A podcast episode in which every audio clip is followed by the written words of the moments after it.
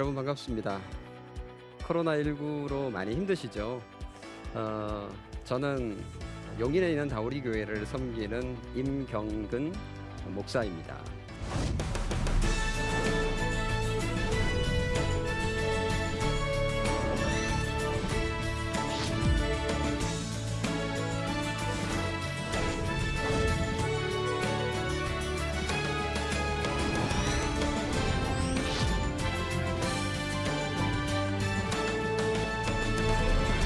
어, 어려운 시절에 어떻게 우리가 신앙생활을 할 수 있을지 많이 고민들 되실 텐데 오늘 제가 여러분에게 한 어, 팁을 가르쳐 드리려고 합니다.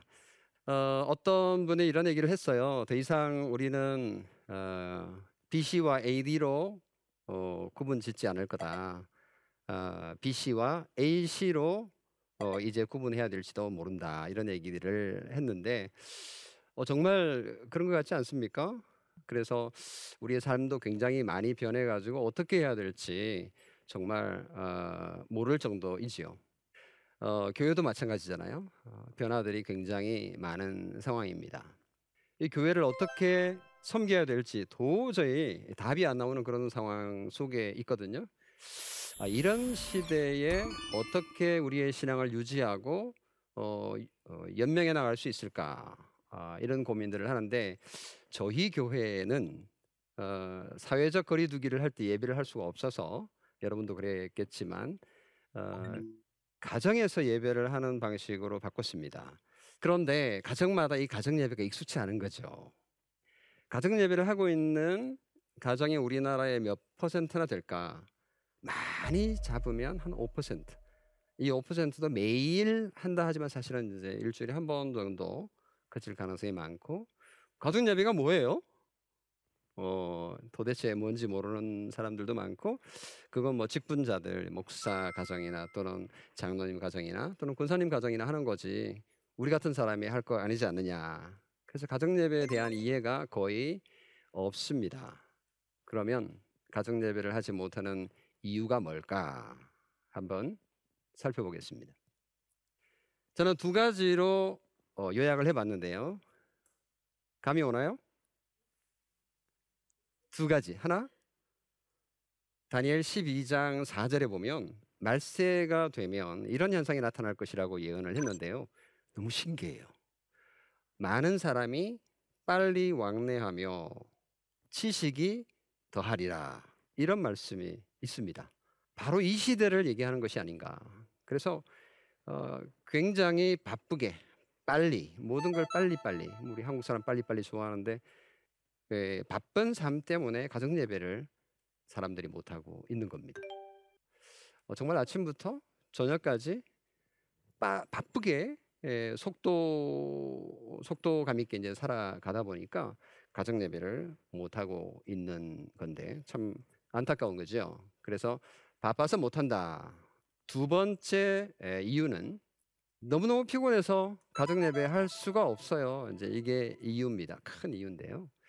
옛날 사회는 규율 사회였고 어, 규율 사회라고 하는 거는 이거 안 돼, 저거 안 돼, 부정성을 강조하는 그런 사회라고 하지요.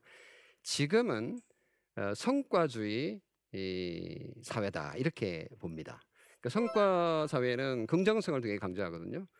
어, 옛날에는 안 된다 그러다가 지금은 된대요. 어, 너 못하잖아. 뭐 이렇게 옛날에는 이제 엇박질 났다면 지금은 너 할 수 있는데 왜 안 해? 이제 이렇게 되는 거죠. 어, 그래서 이제 중학생, 고등학생 아이에게 계속 엄마가 넌 할 수 있는데 안 하는 거야. 넌 네가 잘못한 거야. 이렇게 이제 정죄를 하기 때문에 아이는 부정할 수가 없는 거죠. 그래서 죽기 살기로 일을 합니다. 우리 아이들이 지금 어쩌면 어떤 면에서 중학생, 고등학생 학원 다니고 개인 또 어, 과외 받고 이제 이러면서 정말 피곤하고 아이들뿐만 아니라 사실은 아버지, 어머니들도 자기 자신을 계속 드라이브하고 있기 때문에 하나만큼 안 되는 경우가 너무 많잖아요. 그러니까 이제 우울증에 빠지는 겁니다.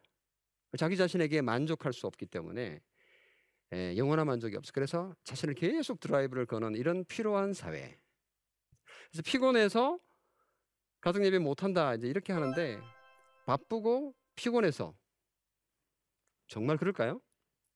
어, 인터넷, 홈쇼핑, 뭐 핸드폰, 카톡 보는 거 뭐 시간 엄청나게 우리가 거기에 투자하고 있는데도 불구하고 사실은 가정 예배할 시간이 없다. 이거는 궁색한 변명인 거죠.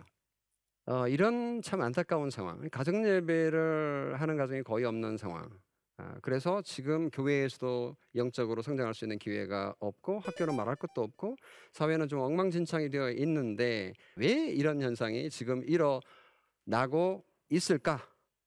저는 아, 사탄의 공격 때문이라고 사탄 탓을 일단 좀 해보겠습니다. 어, 베드로는 예수님에게 좀 실수를 많이 했어요. 흠이 상당히 많은 열정은 많은데 에, 실수도 많이 했던 그런 에, 인물이죠. 그가 베드로 전설을 쓰면서 이런 말을 했습니다. 한번 같이 읽어볼까요? 시작. 근신하라 깨어라 너희 대적 마귀가 우는 사자같이 두루 다니며 삼킬 자를 찾나니 사탄이 있는 거예요.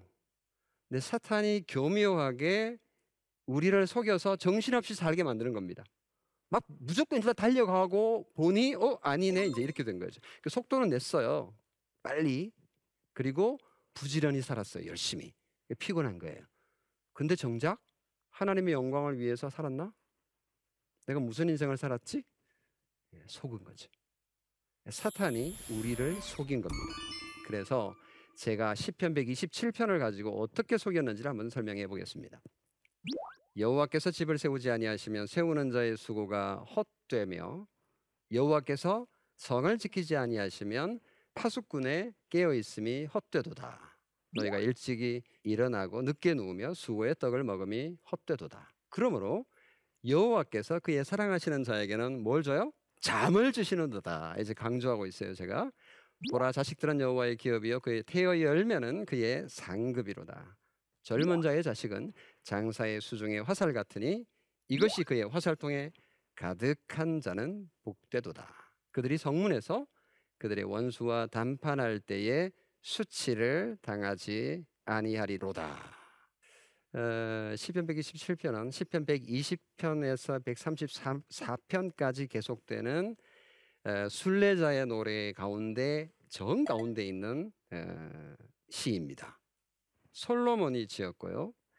이스라엘 백성들이 예, 절기가 되면 예루살렘으로 이제 방문을 하는데 에, 무리를 지어서 옵니다.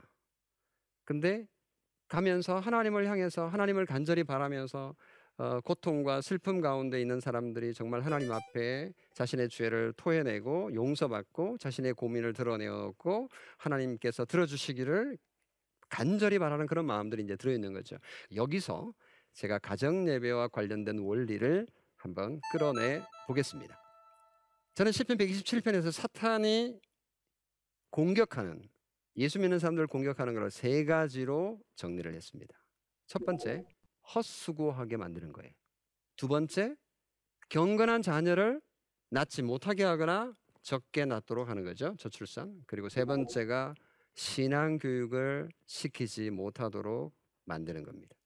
저는 사탄의 이 세 가지 정리, 전략이 우리 한국 교회에 상당히 성공을 거두고 있다. 다시 말하면 반대로 말하면 저희들이 사탄에게 지금 당하고 있다.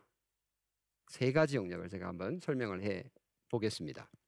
첫 번째 보면 하나님께서 집을 세워야 되는 거고 하나님께서 성을 보호해야만 이게 안전한 거야, 제대로 되는 거야 라는 거를 가르쳐 주지만 동시에 사탄은 그렇게 살지 못하도록 헛수고하게 만드는 거죠. 하나님께서 지키지 않으면 우리 인간의 능력으로는 지킬 수 없다라는 것을 우리는 역사를 통해서 그리고 현재 지금도 우리는 경험하고 있는 거죠.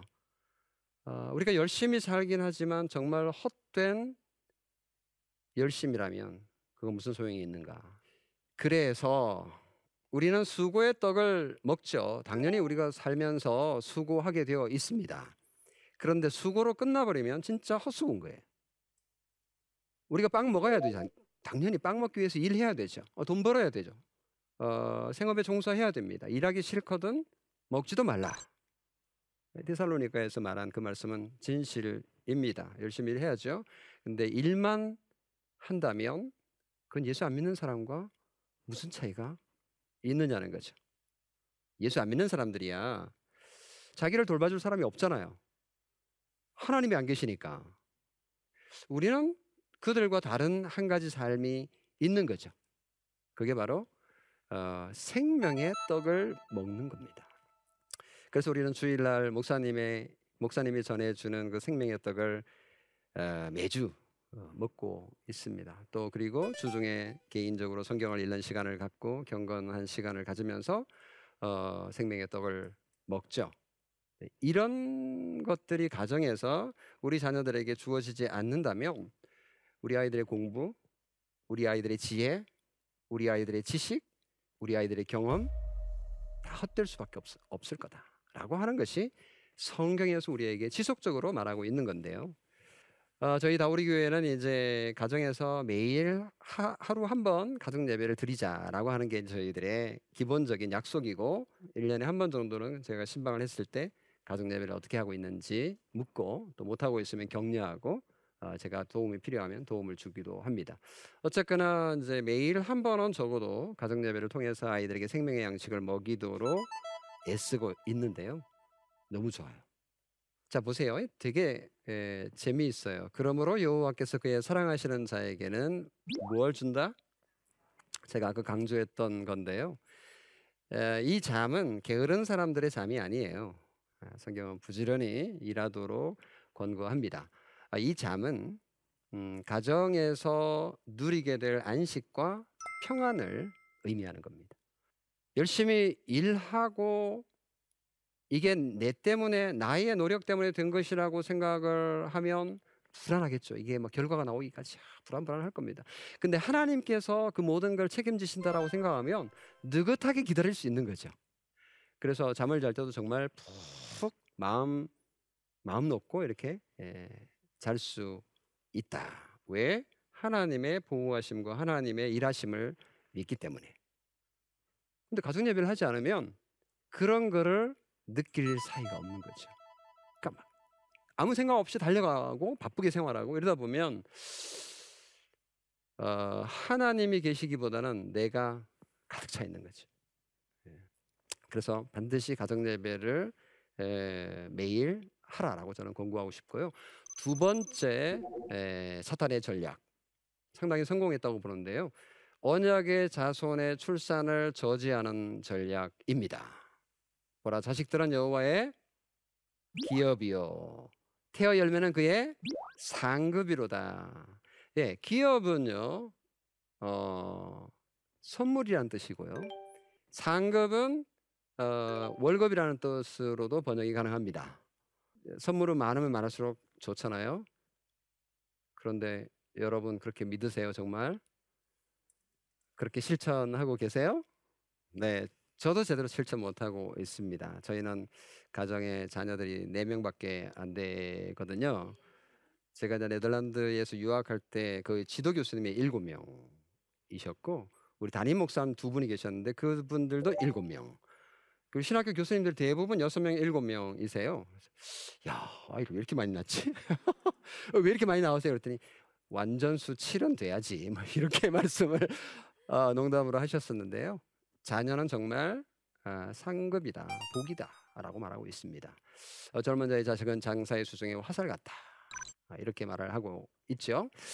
어, 하나님께서 우리와 언약을 맺으실, 맺으실 때 아브라함을 이렇게 불러서 어, 너 내 백성이야, 내 아들이야 이렇게 하실 때 언약을 맺었잖아요.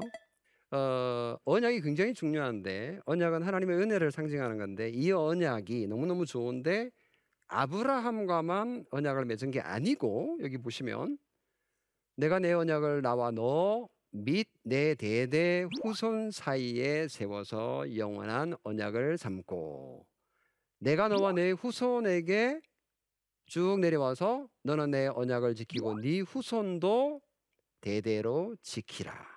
그러니까 하나님의 복은 아브라함뿐만 아니라 아브라함의 자손에게도 약속된 거예요. 여러분이 예수 믿어서 여러분의 자녀들도 복을 공짜로 받은 겁니다. 여러분이 복 받은 것도 사실은 공짜로 받은 거죠. 이게 언약 신앙의 굉장히 중요한 포인트입니다. 그러니까 내가 받은 복을 나만 누릴 것이 아니라 누구에게도 줘야 돼요? 내 자녀에게도 넘겨줘야 되는 거예요. 가르쳐야 되는 거예요. 그래서 자녀가 이 말씀대로 살 수 있도록 지키도록 해야 되는 책임이 있는 겁니다. 내가 자식에게 물려줄 수 있는 그 어떤 유산보다도 소중하고 귀한 것입니다. 그런데 우리 예수 믿는 사람들이 이걸 잘 모르는 것 같아요. 우선 눈에 보이는 돈, 우선 눈에 보이는 부동산, 어, 졸업장 이게 더 중요하다고 생각하는 거죠. 중요하지 않은 게 아니라 그건 예수 안 믿는 사람들도 그렇게 생각하죠. 우리도 살다 보면 그게 효과가 있다는 걸 압니다. 근데 그게 전부가 아니다라는 거를 성경이 우리에게 가르쳐 주잖아요. 네. 그래서 정말 소중한 거는 정말 본질적인 복은 하나님께서 우리를 사랑하신다라고 선포한 거. 그래서 너는 믿음으로 받아들여라고 하는 이 복음이잖아요. 이게 여기 고스란히 들어 있는 겁니다. 그래서 이걸 통해 가지고 자녀들에게 가정 예배를 통해서 부지런히 전해야 되는데 문제는 집안에 자녀가 몇 없어. 한 명, 두 명, 많으면 세 명. 예, 저희 가정처럼 네 명, 뭐 가끔, 예, 가끔 예, 있습니다. 근데 이게 어떻게 된 거냐? 아, 제가 이제 아까 사탄의 계략이라고 얘기했잖아요. 한번 잠시 한번 살펴보겠습니다. 60년대에 산하 제한 정책을 시작을 했는데요. 그때 6.1명 가임 여성 평균.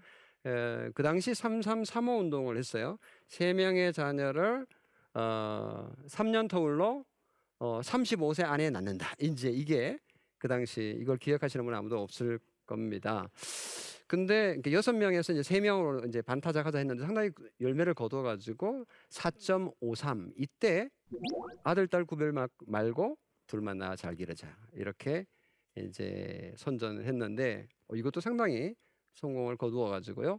80년대에는 2.8명으로 두 명대로 낮아졌습니다. 그때 잘 키운 딸 하나 열 아들 안 부럽다. 이거 기억나시죠? 네. 어, 좀 열등하고 능력이 없는 사람은 무시해도 된다는 세계관이 이제 들어 있는 거죠. 굉장히 좀 무서운 비기독교적이고 반기독교적인 그런 발언이죠. 그래도 이게 먹혀가지고요. 90년대에 1.59명으로 낮아졌고 2020년도는 0.90으로 낮아졌습니다. 근데 재미있는 건요. 산하 제한의 이유가 뭐였는지 아세요? 왜 아이를 적게 낳으려고 그랬을까요? 잘 살려고. 네, 아이를 적게 낳으면 총 생산 이렇게 나눠 보면 n분의 1 하면 국민소득을 높일 수 있으니까 빨리 선진국이 될 수 있으니까 그래서 경제적인 이유로 아이를 적게 낳자 이렇게 했고요. 지금 어때요? 이제 2050년 되면 우리나라 망하게 생겼다. 이 부양 인구가 너무 적기 때문에 이제 노인들만 막 버글버글 할 거다. 그래서 경제적인 이유로 다시 애 더 낳자 이러고 있습니다. 그래서 지금 저출산으로 인해서 지금 심각한 상황인데 주일학교 50% 지금 없다 그러죠. 아, 영아부가 없는 경우에도 78%나 된다 그럽니다. 그러니까 우리가 정신을 차려야 되는 게 우리의 씨름은 혈과 육을 상대함이 아니요 통치자들과 산하 제한 정책을 했던 우리의 선배 통치자들 이 어둠의 세상 주관자들과 하늘에 있는 악의 영들을 상대로 합니다. 우리의 싸움은 사실은 사탄, 마귀 이들이 배후 조종하는 그런 싸움에서 우리가 치고 있었던 거죠. 여러분의 자녀들이 시집가고 장가가면 자녀 많이 낳도록 좀 위로해 주시고 격려해 주시고 보너스도 좀 많이 주시고 에, 그렇게 해주시면 에, 감사하겠습니다. 세 번째 사단의 전략은 뭐냐면 에, 신앙 교육을 하지 못하도록 만드는 겁니다. 시편 127편은 자녀를 뭘로 비유했습니까? 화살로 비유했어요.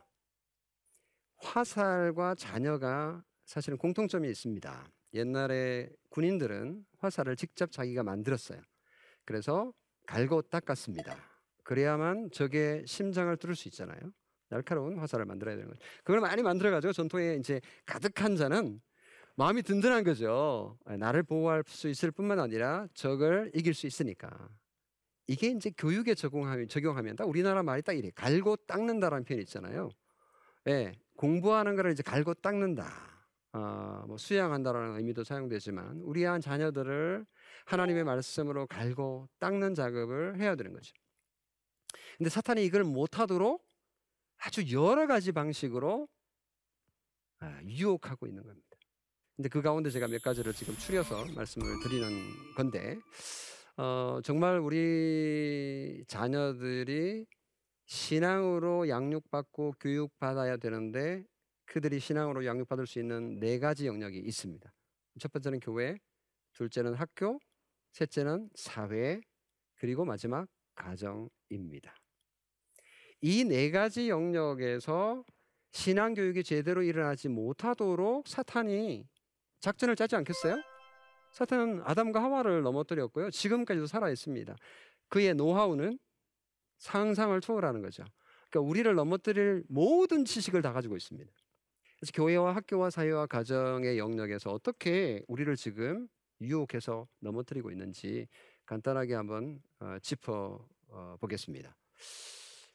교회의 상황을 보면 코로나 상황 때문에 제가 잠시 말씀을 드렸습니다만은 코로나 상황 아니어도 지금 교회의 상황이 굉장히 어렵습니다. 주일 학교 교육이 제대로 이루어지고 있나? 아, 사실 한국 교회 선교 초기에 주일 학교의 부흥은 엄청났습니다. 주일학교를 통해서 많은 일들이 일어났습니다. 뭐 저도 어, 여름 성경학교 되면 정말 기다려졌고 겨울 성경학교 또 만들지 않나 다들 기다렸고요. 온 전교생이 시골에 있을 때 성경학교에 참석했더랬습니다. 북만 치면 그냥 따라왔어요. 지금은 어림도 없습니다. 이단들이 득세하면서 부모들도 이제 교회 못 믿겠다. 저 교회가 뭐 정상적인 교회인지 믿을 수 없으니까 이제 안 보내는 거지. 그리고 요즘 너무 다, 다, 잘 살게 됐기 때문에 굳이 교회 갈 이유가 없는 거예요. 어, 뭐 행복한데 뭐. 네, 돈 많고 집 있고 해외 여행 가고 할 일이 너무 많기 때문에 주일 학교가 지금 더 이상 부흥하지 않습니다. 심지어 예수 믿는 자의 자녀들조차도 주일 학교에 가지 않으려고 하는 거죠. 아, 지금 이게 큰 고민거리입니다. 저출산 때문에 지금 영아부가 78%의 교회가 없다. 그리고 산토끼 집토끼 이 얘기가 무슨 얘기냐면 한국 교회가 전도에 열심히 했잖아요. 산토끼를 집토끼 만들려고 굉장히 노력을 많이 했습니다. 성공했습니다. 그런데 정작 집토끼가 산토끼 되는 상황이 지금 벌어지고 있습니다. 아, 이건 이제 더 큰 문제인 거죠. 이게 지금 어, 교회 교육의 현실입니다. 학교 교육은 어때요? 여러분 자녀들 학교 다 다니고 있잖아요. 근데 학교에서 가르치는 것들이 진화론에 근거한 거죠. 그래서 무신론적 진화론으로 쓰여진 그 과학 책들 그리고 어, 국어 내용들 이런 걸 열심히 공부하면 공부할수록 무신론자가 될 가능성이 높아지는 거죠. 여러분이 자녀 학교에서 공부 잘하기 원하시죠? 그 공부 열심히 하면 열심히 할수록 불신자가 될 가능성이 더 높아진다라고 하면 과언일까요? 그래서 미션 스쿨이 뭐 있지만 미션 스쿨의 고유 역할을 지금 감당할 수 어, 없는 상황이기 때문에 학교에서 신앙 교육을 기대하기 어렵고요. 그리고 사회 환경은 여러분 너무 잘 알기 때문에 굳이 설명하지 않아도 되죠. 왕따와 폭력과 미디어 중독과 그리고 경쟁 사회. 우리 아이들은 지금 공부하고 있는 게 아니고 사실은 전쟁을 벌이고 있다. 여러분 잘 아시죠? 어, 그리고 영적 침체는 말할 것도 없는 거죠. 우리 아이들이 성경을 너무 몰라요. 어, 그래서 하나님에 대해서 아는 지식이 없습니다. 그러니까 나중에 크면 교회를 떠날 가능성이 상당히 농후한 거죠. 물질적인 풍요가 영적인 가난을 낳고 있습니다. 그리고 가정 교육은 어떠냐? 가정이 지금 변하고 있잖아요. 이 그림처럼 뭐 각자 다 식사하죠. 어, 멀티미디어의 영향 때문에 뭐 대화도 없죠. 어, 그리고 가정 예배가 없습니다. 그러니까 지금 제대로 되는 데가 없는 거예요. 코로나 때문에 더 좀 어려워졌죠. 이때야말로 기회다. 가정 예배 살아나라. 가정 예배요. 가정을 살려라. 라고 외칠 수 있는 시대가 온 것이다라고 저는 확신합니다. 제 강의는 어, 이 정도로 마무리를 하겠습니다. 그러면 질문이 있으시면 질문해 주시기 바랍니다. 네. 예, 가정 예배를 많이 해보지 않아서 지금 잘 하고 있는지 모르겠는데요. 가족 예배에 반드시 있어야 할 게 뭘까요? 네, 아, 질문 감사합니다. 그 일단은 가정 예배가 뭔지 한 번도 본 적이 없고 그리고 해본 적이 없고 그리고 어떤 사람은 뭐 부정적인 경험도 있고 이제 그래서 어, 일단은 가정 예배를 못 드리는 경우가 많은데 일단은 저는 가정 예배를 일단 시작해라. 일단 시작해라. 어, 어떻게 보면 그 다음 단계다. 에, 가정 예배라는 개념은 하나님 앞에 부모와 자녀가 함께 무릎 꿇고 앉는 거다. 다시 말하면 하나님의 하나님됨을 인정하고 부모도 하나님의 자녀이고 자녀도 하나님의 자녀임을 인정하는 거다 라는 거죠. 그래서 그런 시간을 만들고 그런 장소를 결정해서 식탁이든지 아니면 거실이든지 아니면 침실이든지 상관없습니다. 그래서 모여서 간단한 찬송, 간단한 어, 성경 읽기 그리고 간단한 기도의 요소가 있으면 되는데 순서가 뒤죽박죽 돼도 상관없고요. 어, 핵심은 그겁니다. 하나님께서 우리에게 우리 가족에게 말씀하시는 시간을 드리는 거고 우리는 그분의 말씀을 듣는 시간인 거죠. 그런 시간을 어떻게든지 또는 그런 장소를 또는 그런 기회를 일단은 만들기로 작정하고 기도해라. 그렇게 말씀드리고 싶고요. 어, 질문 감사하고요. 또 혹시 질문 더 있으신가요? 그러면 어, 여러분 경청해 주셔서 감사합니다.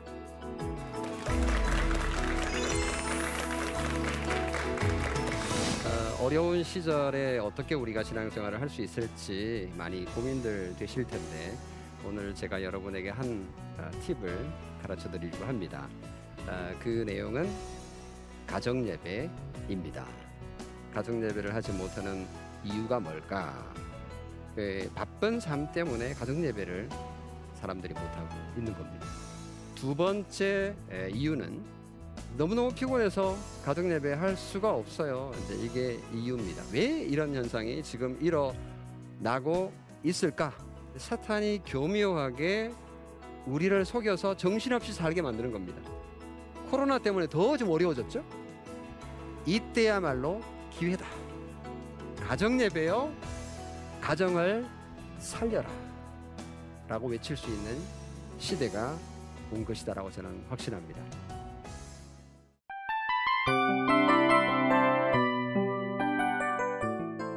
이 프로그램은 청취자 여러분의 소중한 후원으로 제작됩니다.